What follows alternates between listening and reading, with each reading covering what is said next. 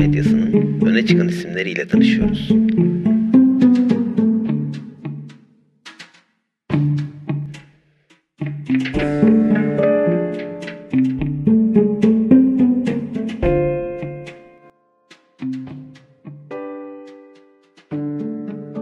Selamlar herkese. Plase Dergi'nin yeni içeriği Sen Kimsin'le karşınızdayız. Burada konuklarımızla onların hayatına dair bilgileri soracağız, öğreneceğiz. Çağdaş hoş geldin abi. Hoş bulduk abi. Nasılsın? Vallahi iyiyim. Seni sormalı. İyiyim teşekkürler. Konumuza da bir hoş geldin demeyelim mi? Diyelim. Bugün Alihan bizlerle. Sevgili Alihan Akçam, Plase Dergi'nin kurucu ortağı Alihan Akçam. Onu Gol Goy programından az çok dinleyicilerimiz tanıyor ama daha da içini dışını çıkaracağımız, tamamen önünüze atacağımız bir program hedefliyoruz diye biliyorum ben. Aynen amacımız tam olarak öyle. Alihan merhaba nasılsın abi? Merhabalar abi. Yabancı değilim zaten biliyorsunuz yani. Ama bu program, e, bu yayın, bu konsept beni biraz korkutuyor açıkçası. Yani soracağınız soruları bilemiyorum, kestiremiyorum. Daha önceki yayınlarda kestirebiliyordum da bunda öyle bir şansım yok fazla. Ya zaten amacımız soru cevap şeklinde gitmek gibi değil ama yine de ilk yaklaşımımız kocaman bir soruyu sormak. İstersen ben o soruyu sorarak Eyvah. başlayacağım. Eyvah başlayalım. Abi sen kimsin? Ben kimim? Bir dakika Evet. düşünme fırsatım var mı? Var abi istediğin kadar düşünebilirsin. Tamam. Bekliyoruz. Bir dakika. Ee, bekleyin. 21 yaşında e, Plase dergiyle beraber dergicilik sektörünün ortasına atlamış genç bir insanım diyeyim. Güzel, müthiş bir tanımlama oldu. Çünkü benim bildiğim kadarıyla da sen bütün vaktini Plase derginin neredeyse yani e, kendi işlerinden, özel işlerinden kalan vaktinin hepsini Plase dergiye harcıyorsun izlediğim kadarıyla. E, birlikte uzun süredir çalışıyoruz. Ama bu iki sene, yaklaşık iki senedir tanışıyoruz ve bu iki sene içerisinde hiç konuşma fırsatı bulamadığımız bazı konular var. Onları masaya yatırmak istiyorum. Mesela Alihan Akçam ne izliyor? Dizi ya da film. Mesela en son ne izlemiştir? Ben bilmiyorum. Daha önce de ne izlemiştir bilmiyorum ama istersen oradan başlayalım. En son ne izledin abi? Dizi ya da film olabilir. Var mı öyle bir hobin ya da mesela izliyor musun ki? Onu da sormuş olayım. En son Ezel'i izlemiştim. Türk yapımı. Ara- Türk yapımları arasında. Ee, bayağı da baba dizi yani. Ve e, epey uzun sürmüştü. Vaktimi almıştı bitirmek. E aynen abi. Zaten bölüm başı 2 saat olduğu için yani 10 bölümde bayağı bir süre ediyor. Tabii tabii yani bir yaklaşık 2-3 ayımı almıştı. Ondan sonra da yakın zamanlarda çok yakın değil tabii yani nereden baksanız 3-4 ay geçmiştir üstünden de Sinir ve Dağ Evi'ni izlemiştim. Hı hı. Netflix sağ olsun. Onun dışında da pek hatırlamıyorum yani dizi olarak izlediğim bir şey. Vaktim Yani- olmuyor biliyorsunuz. İşte zaten biraz da tahmin ederken sordum onu yani ben. Mesela dinlediğin şeylerle ilgili de fikir sahibi olmak isterim. Müzik dinler misin? Böyle açıp dinlediğin Müziği- özellikle birileri var mı? Müziği çok severim. Yani şöyle söyleyeyim müzik dinlemediğim bir gün çok nadirdir. Bazen hatta sabahlara kadar dergi işleriyle ilgilendiğim oluyor ve hani saat kaç olursa olsun bir yarım saatte olsa 20 dakikada olsa müziğimi dinler öyle uyurum. E, Müzik konusunda bayağı tutkuluyum yani. E Peki böyle hani çalışırken dinlediğin özel müzik ya da işte özellikle dönüp dönüp dinlediğin kişiler var mı? Biraz Ya, bahsedebilir misin bana? Çalışırken e, açacaksam eğer e, klasik müzik açmayı severim yani çalışırken. Dinlendiriyor beni. Onun dışında e, nasıl tarif etsem böyle ince çizgide bir müzik anlayışım var aslında. Alternatif rock da değil, pop da değil. Böyle bir tane örnek var üçüncü, mesela. üçüncü yeniler mi diyor? Üçüncü Evet. yeniler mi diyorlar? evet evet üçüncü yayınlar. Böyle ve genç Ablukada. akım var Tür- Türkçe'de. Aynen aynen. Türkçe'de böyle bir akım var ya ondan dinliyorum yani. Daha çok da hani kimselerin adını bilmediği şarkıcılardan oluyor bu dinlediğim şarkılar. Mesela son günlerde bir tane şarkı buldum. Kahkülgiye Hakan Olgun şarkıcısı. Hmm. Ben hiç duymamıştım yani. Ondan sonra da şu an bakıyorum Merhabalar diye bir şarkı var Emre Fel'den. O da çok hoşuma gitmiş. Arda arda dinledim yani onu da bu hafta. Evet. Böyle saçma sapan bir müzik anlayışım var aslında. Estağfurullah biraz ilgi çekici geldi bana bilmiyorum. Eren sen biliyor musun üçüncü yenileri? Ya ben biraz elitist bir insan olduğum için üçüncü yenilere Kadıköy rock deyip onları bir ötekileştiriyorum aslında. Çok da bu konuda olumlu şeyler söylemeyeceğim. Ama Alihan'ın rafineri zevklerine de güvendiğim için son iki şarkıyı dinlemeyi planlıyorum. Ya buradan da ben şeye bağlamak istiyorum eğer sizin için de uygunsa. Mesela Alihan son izlediğim dizinin Ezel olduğunu söyledim ve ondan önce de bayağı e, zaman geçtiğini söylemiştin. Bunu biz sorarken şunu hedefledik sana açıkçası. Dergi işleri ve yöneticilik senin özel hayatında da bütün vaktini alıyor mu? Nasıl gidiyor bu işler? Bize biraz ondan bahseder misin? Sizce almıyor gibi gözüküyor mu? Yani abi Ezel'i izlemişsin. 3 sene önce falan diyorsun. Sinner var arada bir iki tane var ama çok hatırlayamıyorsun. Demek ki kafan bayağı yoğun. Aslında e, bunu bireysel yazışmalarımızdan da tahmin etmeniz lazım. Çünkü bazı zamanlarda mesela mesaj geliyor bana ve ben birkaç gün dönemiyorum yani yoğunluktan dolayı. Hı, Sorunuzu cevaplamak gerekirse bayağı bir vaktimi alıyor açıkçası. E peki abi özel hayatla nasıl e, dengeliyorsun? Yani özel hayatında e, yaptığın başka şeyler var mı mesela? Yani hani mesela dergiyle ilgilenmediğin zaman bir de işte ya da işte okulda nerede oluyorsan olmadığın zaman başka bir şeyle ilgileniyor musun hiç? Böyle oturup. Ya bu Öyle bir vaktin öyle bir, oluyor mu? öyle bir olay ki bu bir yerden sonra saplantılı bir hale gelebiliyor. Yani şöyle çok vaktimi alıyor, yoruluyorum. Bazen böyle bir nasıl desem bağırma isteği uyanıyor. Evet. Ama dergi işleri yoğun olmadığında da büyük bir boşluğa düşüyorum ve ya keşke bir şeylerle uğraşsam diyorum Hı hı. dergi üzerine. Böyle bir döngünün içerisinde aslında benim hayatım. İlk başlarda bu çok daha stresliydi. Çünkü hiçbir şey bilmiyorum dergicilik sektörü üzerine. Hiçbir vasfım yok. Hiçbir bilgi birikimim yok. Ve olayları kontrol etmekte çok zorlandım. Ama iki yıl geçti bildiğiniz gibi. Hı hı.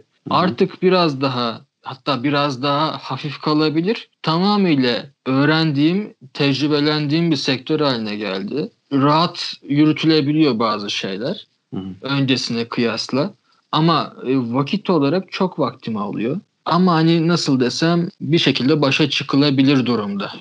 Yani peki şeyi hani böyle o boşluğa düştüğün anlarda ya şunu da yapabilirim dediğim başka bir şey var mı? Hani bu şey olabilir mesela. Ya bayağıdır bisiklet sürmüyorum ya da işte bayağıdır koşuya gitmiyorum. Halı saha maçı yapmıyorum. Buna benzer şeyler. Ba- Başka bir sosyal aktivitede bulunma isteği oluyor mu? Çünkü mesela bir halı saha maçı yapmak istiyorsan örneğin bir ekibin olması lazım ve sürekli yapman lazım. İşte hani bisiklet süre- süreceksen böyle rotalar oluşturup bunun üzerine bayağı bir vakit geçirmiş olman lazım ki bunu sürekli yapabil gibi. Böyle bir şeyin eksiklik hissediyor musun kendinde? Eğer evdeysem e, böyle bir boşluk doğduysa ilk işim kitap okumak oluyor. Hı. E, bulduğum her fırsatta kitap okuyorum.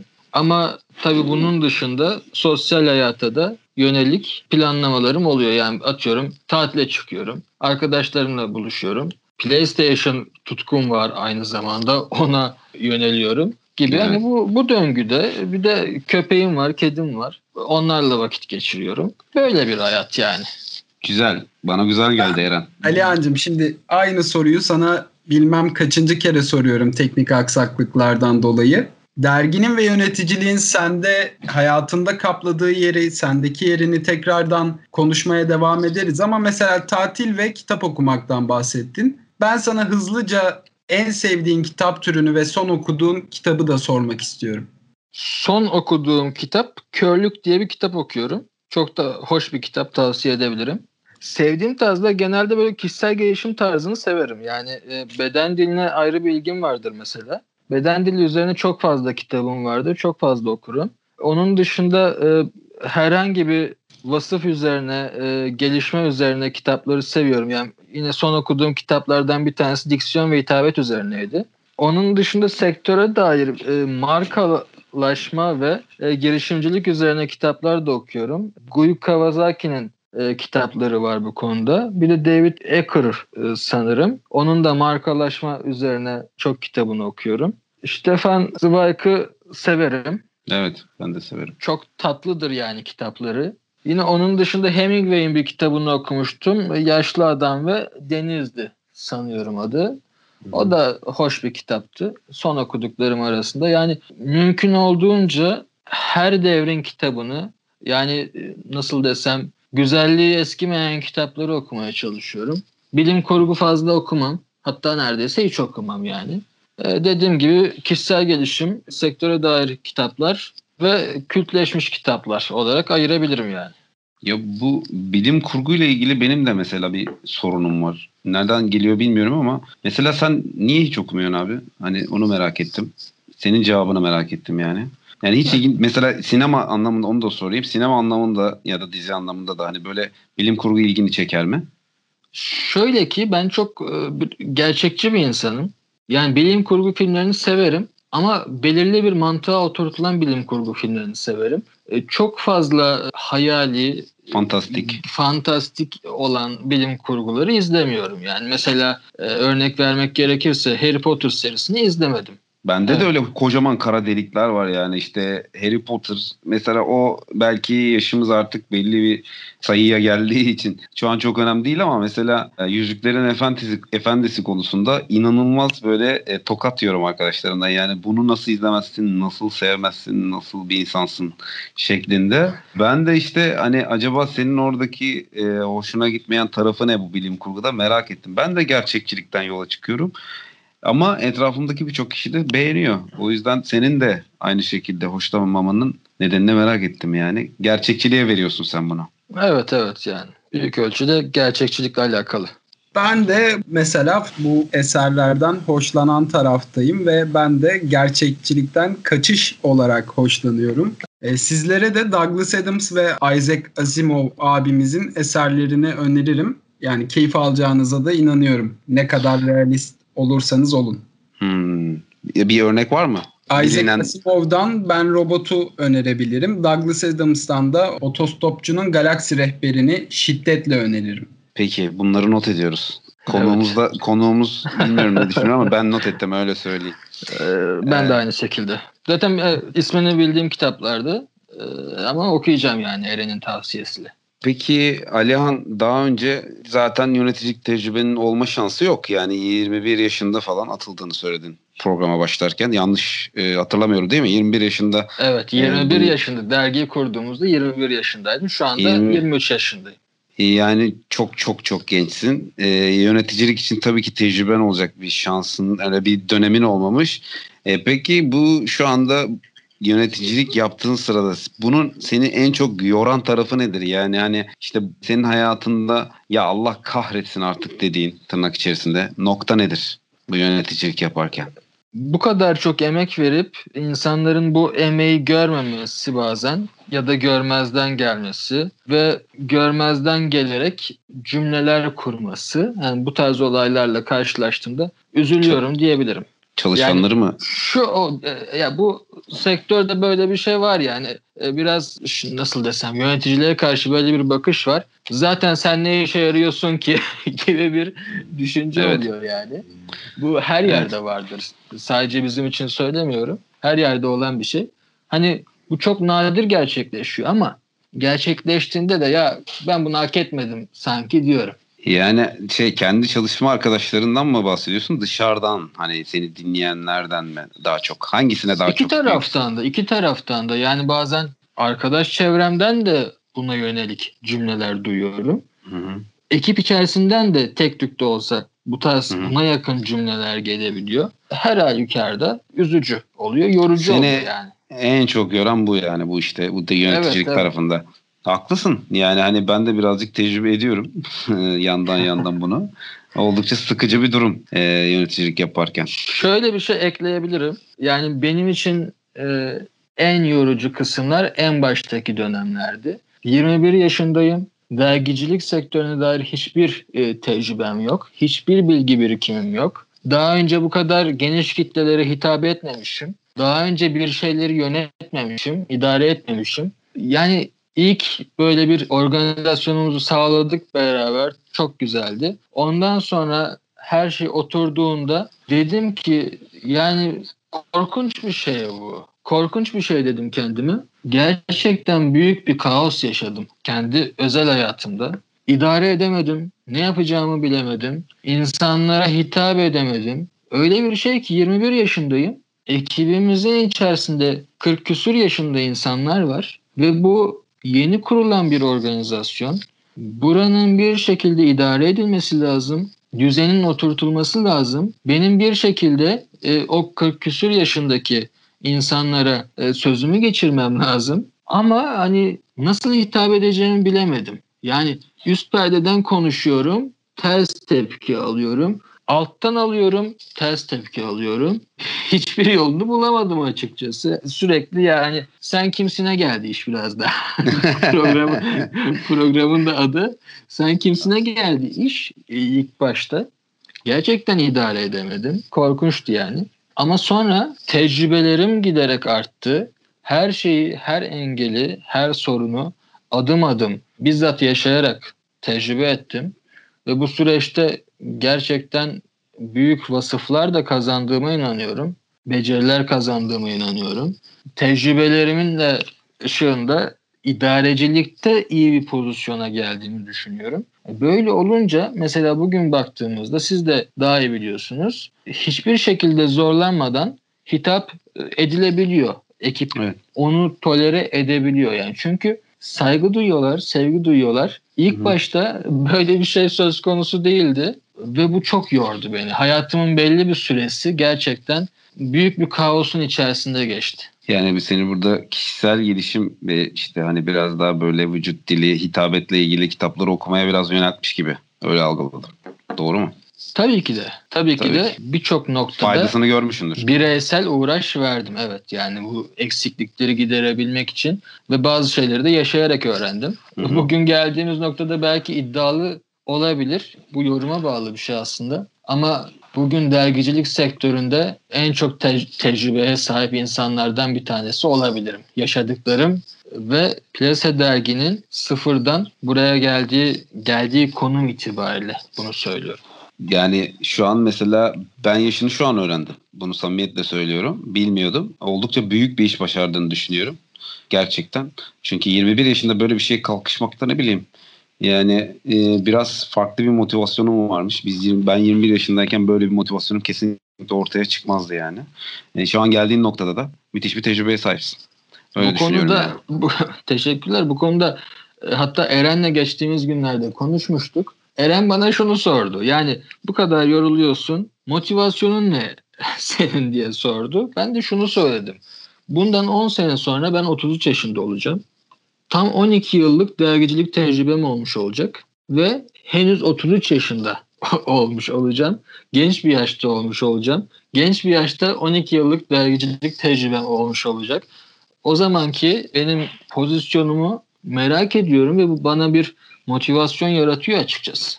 Ee, soracağımız sorulardan biri buydu değil mi Eren? Evet evet ben de tam zaten konuyu oraya getirecektim aslında yani çünkü e, bir buçuk iki gün benim de bir yöneticilik yapma girişimim e, yan sayesinde oldu ve anında çıktım oradan çünkü benim yeteneklerim arasında değil bu idarecilik, sürekli bir bağlantıda kalma ve bir şeyleri yönetmek. Onu fark etmiş oldum. Ee, şeyi de merak ediyorum ben Alihan. Senle birlikte Golgoy podcast'ini yaptığım için senin o eğlenceli ve çok sevdiğim kahkahana çok kez mahru- maruz kaldığım için e, bu senin yöneticilikteki kazandığın hitabet ve idarecilik özel hayatına da yansıyor mu yoksa özel hayatında tam tersini bizimle Golgoy podcast'inde olduğu gibi şakalar yapan, gülen, eğlenen bir insan mısın? Şimdi şöyle özel hayatımda tabii ki de kurumsal kimlikten biraz uzağım yani. Onu söyleyebilirim. Ama şöyle bir şey aktarayım. Neredeyse çevremdeki tüm insanlar bana şunu söylüyorlar. Sen ne kadar resmi konuşuyorsun diyorlar. Ben de şu cevabı veriyorum. Yani o kadar çok artık yazışmalara bazen hani samimi olmadığım insanlarla mesajlaşmalara alışmışım ki dilim artık standart olarak o dilde konuşuyor. Yani biraz resmiye kaçan bir dilde konuşuyor. Özel hayatıma böyle bir yansıması var diyebilirim ama onun dışında siz de biliyorsunuz dergi içerisinde çok disiplinli bir insanım. Bazen serte kaçan, bazen de ama hani espri, esprili dille yaklaşan bir insanım. E, bu özel hayatta da aynı şekilde geçerli aslında bir bakıma. Ama e, çok daha hareketliyim gün içerisinde. Biraz böyle bir kuralcı tarafın var gibi geliyor bana şu an seninle konuşurken. Yani böyle bir çizgileri çizmeyi seviyorsun sanırım. Hani çer- Evet, çerçeveni böyle belirleyip ve ama sanki böyle e, bu işi devam ettirmek için aldığın bir şekil bu. Çünkü dediğim gibi 21 yaş hala şekil almaya devam ettiğin bir taraf aslında bir yaş yani. Seni biraz böyle şekillendirmiş. Bu durumdan memnun musun peki? Böyle şekillenmesinden. Buna katılmıyorum aslında. E, çünkü hani Plase dergiden öncesinde de ben bu kadar kuralcı ve disiplinli bir insandım. Hmm. E, onu rahatlıkla söyleyebilirim. Biraz da şunun kafasındayım. Yani Plase dergi nasıl desem tam cümleyi kuramadım. Ben Plase dergiye benzemeyeyim de Plase dergi bana benzesin diye düşünüyorum aslında. Yani Plase hı. derginin bir karakteri olsun, Plase derginin insani özellikleri olsun diye bir çabam oldu baştan bu Hmm. yana. Bunu da şu ana kadar nasıl söylerim? Plase dergi disiplinli, özverili, kuralcı, sevecen, hoşgörülü falan gibi bunları söyleyebilirim hatta. Ya güzel, güzel bir karakterini, karakterinin olmasını istemen güzel derginin. Ee, böyle bir tarafı olması her zaman ee, önemli bu işlerde çünkü sürekli bir sirkülasyon var. Yani ekipte müthiş değişimler olabiliyor. Ee, Evet. Dolayısıyla böyle bir karakterin oturması önemli zaten. Ben derginin e, işleyişinden ziyade sana böyle herkesin çok merak ettiği manşet bir soru sorayım. Bunu da manşete çıkarmayı düşünüyorum. Hadi bakalım. Herkes çok bence bunu çok merak ediyordur. Dergiden kaç para kazanıyorsun abi? Oo. Paralar nerede Alihan Akçam? sizce, ka- sizce kaç para kazanıyorum? Ya biz açıkçası biliyoruz bunun cevabını ama yine de Ya gerçeği Sormamız bilmiyorsanız e, Aa, böyle bir falan. şey de olabilir yani. ya bilmiyorum merak ediyoruz işte paralar nerede diye sordu Eren. Net bir şekilde cevaplıyorum bu soruyu. En net cevapladığım soru olur hatta. Hiçbir şekilde bir kazancım yok. Peki aslında şuraya gelmek için sordum. Çünkü ben biliyorum zaten senin kazancın olmadığını ama e, peki bu işlerle niye uğraşıyorsun diye soracaktım ben sana. Sen gayet cevap verdin. 33 yaşında olduğumda 12 senelik bir tecrübeye sahip olacağım dergicilik hayatında diye. Bu cevabını çok beğendim abi. Öncelikle onu söyleyeyim. Diğer taraftan dergi basılı hale getirmek gibi bir planın var mı? Yani ya da böyle bir e, amacın var mı? Ya da böyle olsun istiyor musun? Bunu merak ediyorum. Az önce sen söyledin ya hani dergi seni büyütüyor, e, dergi Hı hı. seni e, bir kimliğe sokuyor diye. Hı hı. E, Bundan ziyade derginin bana öğrettiği bazı şeyler var. Ve bu Hı hı. öğrettiği şeyler arasında en temellerinden bir tanesi şu. Hayatta her zaman her şey olabiliyor yani. Önce bunu bir söylemek lazım. Bunu çok net öğrendiğimi düşünüyorum dergi sayesinde. Ama e, bana kişisel yaklaşımı sor, soracak olursan ben nasıl desem bu eskimiş bir aşk gibi basılı yayınlar. Hmm. Tarihin derinliklerinde kalmış, çok güzel yaşanmış, sevgi dolu, saygı dolu bir aşk hikayesi gibi basılı yayıncılık, basılı dergicilik. Seviyoruz, sayıyoruz, arada o defterleri karıştırıyoruz. Ama bir daha o hikayeye döner miyiz? E, Herhalde dönmeyiz. soru işareti. Değişebilir ama şu anda öyle bir şey düşünüyorum. Son bir ben bir soru sorayım öyle pas atayım Eren'e de. Ee, şunu merak ettim konuşma sırasında. Şimdi sen direkt dijitalle hani dergi dijitalle başlattın. Örneğin hani bu sektörün amirallerinden biri Sokrates. Onlar yayın şeklinde başladı ve şimdi dijitale iki senedir bir dijitale geçiş halindeler. İşte YouTube olsun, çeşitli mecralar, podcastleri vesaire. Ee, beğenerek biz de takip ediyoruz. Sen plaseye dijital olarak başlarken bunu böyle büyük bir vizyon olarak mı ortaya koydun? Yoksa abi kağıt çok pahalı. Yani bastıramam, uğraşamam. Yani yetiştiremem manasında mı yola çıktın? Onu merak ediyorum. Yani o dijitalle başlamanın fikri, e, motivasyonu neydi? Günümüzde iki yıl içerisinde bence hiçbir organizasyon bu kadar kısa süre içerisinde bu kadar büyük bir atılım sağlayamaz Plase Dergi gibi. Plase Dergi nasıl sağladı bunu? İlk gününden itibaren bugüne kadar muhteşem bir akılla biz bu işi sürdürmeye gayret ettik. Her zaman çok düşünerek, öz davranarak e, bir şeyleri yapmaya çalıştık. Dolayısıyla başından bu yana zaten böyle bir görüşümüz vardı. Yani bizim hatta projenin başında da tespit ettiğimiz şeylerden bir tanesi dijitalde bir açık olduğu, dergicilik sektörünün Hı. dijitalde bir açığı olduğu yönündeydi. Zaten böyle bir e, tespitin üzerine biz Plase Dergi projesini yapmak istedik. Hı hı. Yani direkt ya, asıl amaç buydu yani o boşluğu doldurmak. Evet, evet.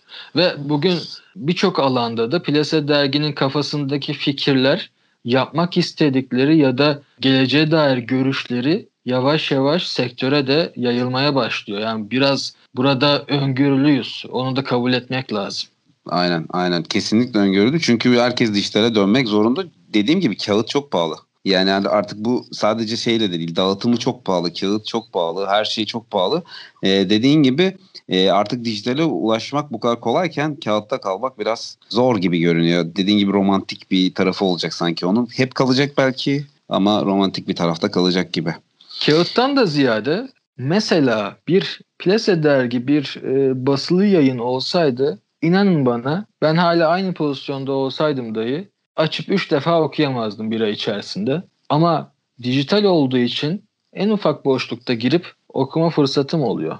E, bunu diğer dergilere de uyarlayacak olursak yani insanlarımız gidip de basılı yayını her şekilde her anda okuyamayabiliyor. Ama dijital olduğu için planını ona göre yapıp istediği vakitte okuyabilir. Böyle bir güzel tarafı var aslında dijital. Evet doğru söylüyorsun. Öyle bir tarafı da var. Bu taraftan bakmamıştım. O iki tarafta da e, böyle artılar var, eksiler var. Şöyle biraz daha hızlı okuma ve çabuk tüketim. Bu dijitalin getirdiği sorunlardan bir tanesi ama getirdiği avantaj da muazzam. İstediğin yerde okuyabiliyorsun. Oturup dediğin gibi yazılı basılı bir şekilde olsaydı bu dergi belki 3 tane sayısını baştan sona okuyamayacaktın büyük ihtimalle. Evet. E, çünkü nerede bıraktıysan orada kalacaktı dergi. Tatile gittiğinde belki unuttuğun anda bitmişti hikaye falan gibi evet. şeyler olacaktı. O konuda da gayet mantıklı bir düşünce, iyi bir vizyon olduğunu düşünüyorum zaten içerisinde bulunduğum bir yapı olarak. Sokrates derginin de en büyük avantajı arkalarında can yayıncılık gibi bir dev olması yani. Yoksa onların da basılı yayında bu kadar tutunabileceklerini şahsen düşünmüyorum. E, ben de dergiyle ilgili e, bir iki şey sormak istiyorum Alihan sana. Derginin çıkışından bahsettin, geldiği noktadan bahsettin. Peki önümüzdeki dönemler için dergide planladığınız e, yenilikler var mıdır? Nelerdir? Bize biraz anlatırsan çok makbule geçer. Ekibin ilk gününden bu yana içerisinde yer alan arkadaşlarımız çok daha iyi bilirler. Benim şöyle bir mantalitem oldu bugüne kadar. Uzun süre yani 3 aydan uzun sürelerde aynı sistemle devam etmenin gönüllüye dayalı bir işte sıkıcılık yaratmaya başladığını düşünüyorum. Yani e, uzun soluklu sistemlerde ya da hiçbir yenilik olmadan, hiçbir proje üretilmeden aynı işin devamını yürüteyim derseniz bana kalırsa büyük bir motivasyon kaybı yaşanıyor insanlarda. Dolayısıyla sürekli yenilik üzerine zaten kafa yoruyoruz biz Plase dergide. Yeniliğin alası olur. Onu söyleyebilirim. Zaten yakın zamanda da e, yenilikleri duyurmuş oluruz. Ama hani geçtiğimiz günlerde bir arkadaşımla şunu konuştum.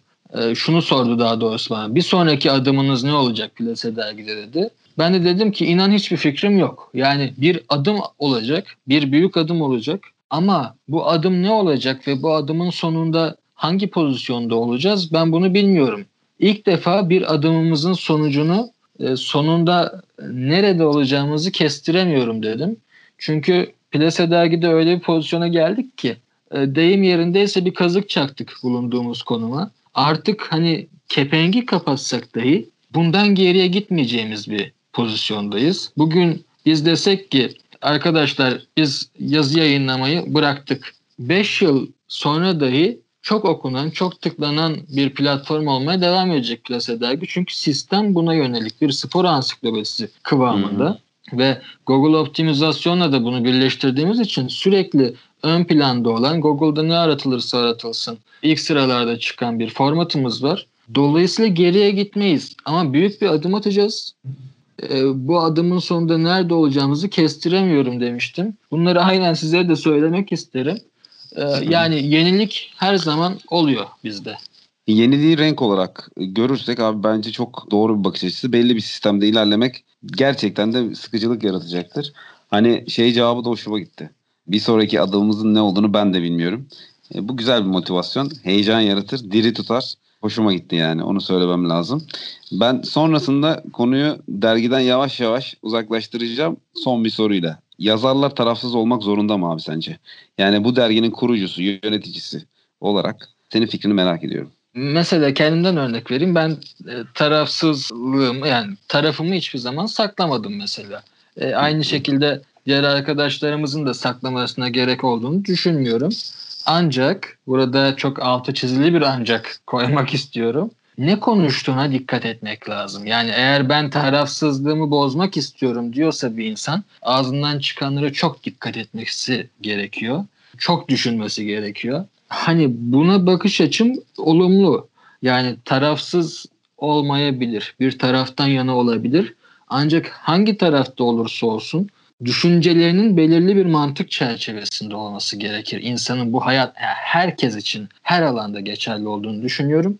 Ben de tarafımı hiçbir zaman gizlemedim.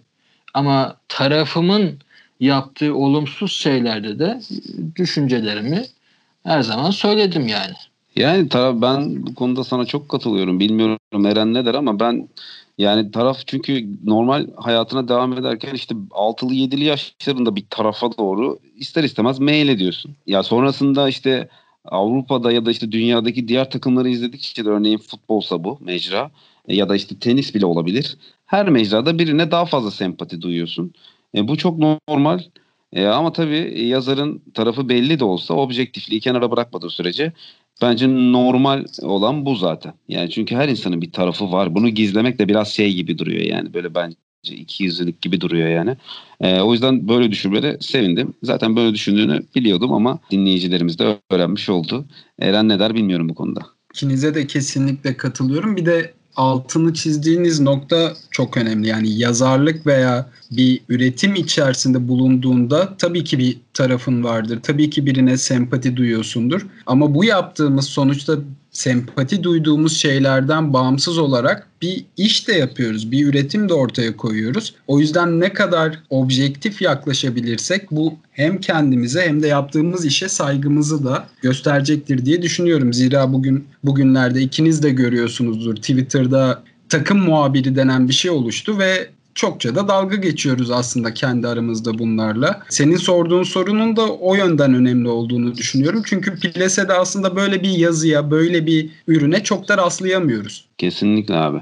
Ya önemli bir şey tabii çünkü dediğin gibi taraftar olmuş artık insanlar var. Taraftarlık üzerinden prim yapıp o şekilde yazar olduğunu iddia edenler var. Bence çok doğru da bir taraf değil, doğru bir nokta değil. Öyle olmamak gerektiğini düşündüğüm bir konu. Ee, Alihan sana bir şey daha sormak istiyorum. Yazı yazmayı özledin mi? ya bu ya çok bu... güzel bir soru. Alihan ben senin yazı yazdığını mesela bugün Çağdaş'tan öğrendim. Bilmiyordum bile. Yani ben bu soruyu hiç beklemiyordum. Açık konuşayım. Bunu buna ağlarım yani. Hakikaten buna ağlarım. yazı yazmayı çok seven bir insanım. Gerçekten çok seviyorum. Ve Plase dergi öncesinde de yazılarımla e, bir şekilde öyle veya böyle ön plana çıkmıştım e, yazdığım platformlarda. E, bugün hayat beni öyle bir pozisyona getirdi ki yani bir yandan çok sevinç duyduğum şeyler, çok mutlu olduğum konu, bir yandan da en büyük tutkularımdan bir tanesini benden aldı götürdü yani uzaklara. Yazı yazmayı çok istiyorum ama hiçbir şekilde buna fırsat bulamıyorum. Çünkü yazı bir disiplin işi abi ve e, sürekli her gün vakit ayırmak gerekiyor. Senle beraber ben de aynı konudan müzdaribim. Ben de buraya yazar evet. olarak girdim. Üç tane dört tane yazı yazdım yazmadım. Sonrasında bırakmak durumunda kalıyorsun yöneticiliğe başlayınca. Ama ben de çok özledim. Senin ses tonundan, tepkinden de anladım ki sen de çok özlemişsin. E, bence bugün bir milat olsun. En azından haftada, iki haftada bir, bir iki yazı çıkartalım diyorum ben sana. Ne dersin? Eğer burada bunun sözünü verirsen belki bu söze dayanarak motive olarak bir yazı çıkartabilirim. Ben bu yayından sonra bir yazı çıkartmak o zaman istiyorum. Güzel, müthiş bir şey vesile olacak galiba ya. Çok özledim ee, de yani aslında. Bunun, bunun için de teşekkür ederim yani ikinize. Rica ederim abi ne demek. Rica ederiz yani. Eren ben çok bambaşka konudan bambaşka yani bu dergi konusundan işinden bambaşka bir soru soracağım. Eğer senin bu taraklardan eklemek istediğin bir şey yoksa.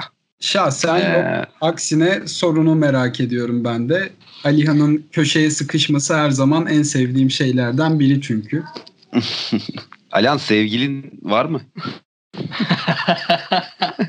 Biliyorsun özel hayatı konuşmayı çok severiz aslında ve bunu merak ediyoruz yani. Nasıl gidiyor varsa yoksa Ben de Ne düşünüyorsun ben bu de konuda? Iki, iki haftadan böyle benim gibi bir yaşantının içerisinde iki haftadan uzun süre bir insan durmuyor yani. kaçarcasına. Kaçarcasına ama yani gidiyorlar. Çünkü günde hani bir saat dahi ayıramayan, hiçbir şekilde ilgi gösteremeyen bir insanın karşılarında öyle bir insan var. Yani şu başıma geldi benim. e, Dergiyi kıskanan dahi çıktı. yani yani yani çok normal. Abi şöyle bir tarafı da var zaten yani hani yani bütün vaktini buna ayırıyorsun gibi görünüyor çoğu vaktini yani boşta kalan ve yani karşıdan şunu anlayamam anlayamayabilir yaptığın iş dolayısıyla hani sen sürekli telefon ve bilgisayarla oturuyorsun ve işim var dediğinde çok da anlaşılmıyor gibi bir tarafı da var gibi evet evet aynen şey öyle. Mesela ne işin ne var e, diye soruyorlar. Evet, ne işin var? Ya işte bir kayıt yapacağız. Ne kaydı? İşte podcast. Çok da anlamıyorlar. Böyle hani böyle bir soru işareti falan kalıyor. Şey daha da kötü. daha da korkunç bir şey söyleyeyim ben sana. Mesela dışarı çıkıyorum. Ekipten bir arkadaşımızla dışarıya çıkıyorum. Hem e, toplantı babında hem de hani sohbet muhabbet amaçlı. Diyorum ki ekip arkadaşıyla ek- ekip arkadaşımla görüşmeye çıktım. Yani oradan sonra filmi seyredin yani. Neden? Yani ekip arkadaşına çıkmaman gerekiyor. Çünkü bütün gün onlarla uğraşıyorsun gibi bir taraftan mı yaklaşıyorlar? Yani ki- kim bu çıktığın insan nedir ne değildir? Ee, hani bana Ha. ilgi ayır ilgi vermiyorsun. Bana yalan mı söylüyorsun? Acaba yanındaki kız mı? Başka bir şey mi? Nedir ne değildir? Yani birçok soruyla karşılaşıyorsun doğal olarak. Peki ben buradan Hangi? sana şöyle bir çağrıda bulunayım Alihan. Hem e, sana da bir mikrofon uzatmış, senin dertlerini de anlatan bir kürsü olmuş olalım. E, şu anda anladığım kadarıyla bir sevgilin yok ama gelecekteki sevgiline buradan seni daha iyi anlaması için, sana hak vermesi için bir iki kelime söylemek istersen İlgi göstermek isterdim sana ama gösteremiyorum diyeyim. Mükemmel bir şiir oldu. Harika bir şiir oldu. Şiir dediniz. Şiir yazmayı da çok Evet, se- evet. şiirleri de çok severim. Yazmayı da çok severim. Onu da özlediğimi belirteyim. Aa heyecanla bekliyoruz. Ben Twitter'da onu görmüştüm. Bak notlarımın arasına alıp unuttuğum bir konuydu bu. Çok sevdiğim bir Oradan alan da yani. bahsedelim. En sevdiğin şairi ve şiiri duyarak istersen o şekilde veda edelim. Eklemek istediğim başka bir şey yoksa. E, bu arada gerildiğini fark ettim. Şiir oku demiyorum. Şiirin ismini ve yazarını. Hani seni, Ee, seni öyle bir zor durumda bırak. En sevdiğim şiiri belirtemem ama bir şair belirtirim. Atilla İlhan. Her şiirini çok seviyorum. Hani onun için ayıramam yani hiçbirisini. Bunu anladık. Tamam. Atilla İlhan ve bütün şiirleri sende bambaşka bir yerde. Evet. bir iki kıble bize mırıldanamaz mısın kaptan? Yok Eren- mırıldanamam. Eren kendini tutamadı. Ya bir belki boş bulunur da mırıldanır diye zorladım ama yok. Yok yok mırıldanamam. Olmadı. Peki o zaman eklemek istediğin başka bir şey var mı sevgili Ali? Bilmem. Yok herhalde. Yok mu? senin gibi seni örnek alacak, seni idol edinecek insanlara vereceğin tavsiyeler gibisinden bir şey de olabilir istiyorsan Alihan. Çünkü 21 yaşında bu işe girmiş ve çok yol kat etmiş bir isim. Mesela benim gibi insanlar da var karşılaştıkları zorlukta hemen pes eden. Seni örnek alacak, senden etkilenecek genç arkadaşlara veya büyük arkadaşlara nasıl önerilerde bulunursun? Son olarak senden bunu almış olalım. Valla benim bu noktada e, bu konuda toplumun geneline dair bir eleştirim var aslında. Yani bizde bir şeyler başaranlar övülüyor. Övülmen için bir şeyleri hayata geçirmen gerekiyor. Somut bir şeyler istiyor insanlar övmek için. Ama mesela bir şeyleri hayal ettim dediğinde dalga geçilir. Hayalle dalga geçiliyor bizim toplumumuzda. Halbuki e, bir şeyleri başarmaktan ziyade hayal etmeyi övmemiz lazım toplum olarak. Hayal etmeyi beceremiyoruz. Hayal edenleri de övemiyoruz yeterince. E, insanların hayal etmesi lazım. Hele ki gençlerin. Yaşı yok yani. Yaşının olduğunu düşünmüyorum hayal etmenin de. Soruna yönelik öyle bir şey söyleyeyim. Hayal etmek gerekiyor sonuna kadar ve sürekli mücadele etmek gerekiyor. Hayal etmekten vazgeçmeyin diyorsun. Ee, Kes- kesinlikle. Bu sözünle, bu sözünle bitirmek bence çok güzel olacak programı. Çünkü çok gerçekten önemli bir şey söyledin. Toplumda e, böyle bir baskı var. Hayalleri bile şekillendirmeye çalışan bir hal var. Ve gençler özellikle dedin. O konuda haklısın. Çünkü gençlerin daha da böyle bir alanı var. Daha da geniş bir alanı var hayal edebilecekleri. Belli bir yaşa gelmiş insanların e, alanları biraz daha kısıtlanmış oluyor. Tabii ki hayal etmeye devam etmeleri gerekse de. E, o yüzden sana çok teşekkür ediyoruz bugün katıldığın için. Bir şey daha Evet. eklemek istiyorum. Ekle. Ee, müsaade varsa. Estağfurullah sonsuza kadar bekleriz. Programın içerisinde de siz sordunuz. Yani çok yoruluyorsun. Bu motivasyon nereden geliyor diye bir sorunuz vardı. Şunu söyleyeyim. Hani benim içimde 70 kişinin mücadelesi var. Benim içimde engelli arkadaşlarımızın azmi var. Benim içimde hani belki 40 yaşına gelmiş, belli bir yaşa gelmiş, dergiden bir şeyler kazanma ümidi olan büyüklerimizin umudu var, ümidi var. Yani böyle bir konumdaysanız kolay kolay da pes edemiyorsunuz. Kolay kolay mücadeleyi bırakamıyorsunuz. Motivasyonum esas olarak da aslında bu. Yani bu ailenin her birinin enerjisini, sevgisini ben içimde hissediyorum. Onun için pes etmek ya da hani yılmak söz konusu dahi olmadı bugüne kadar.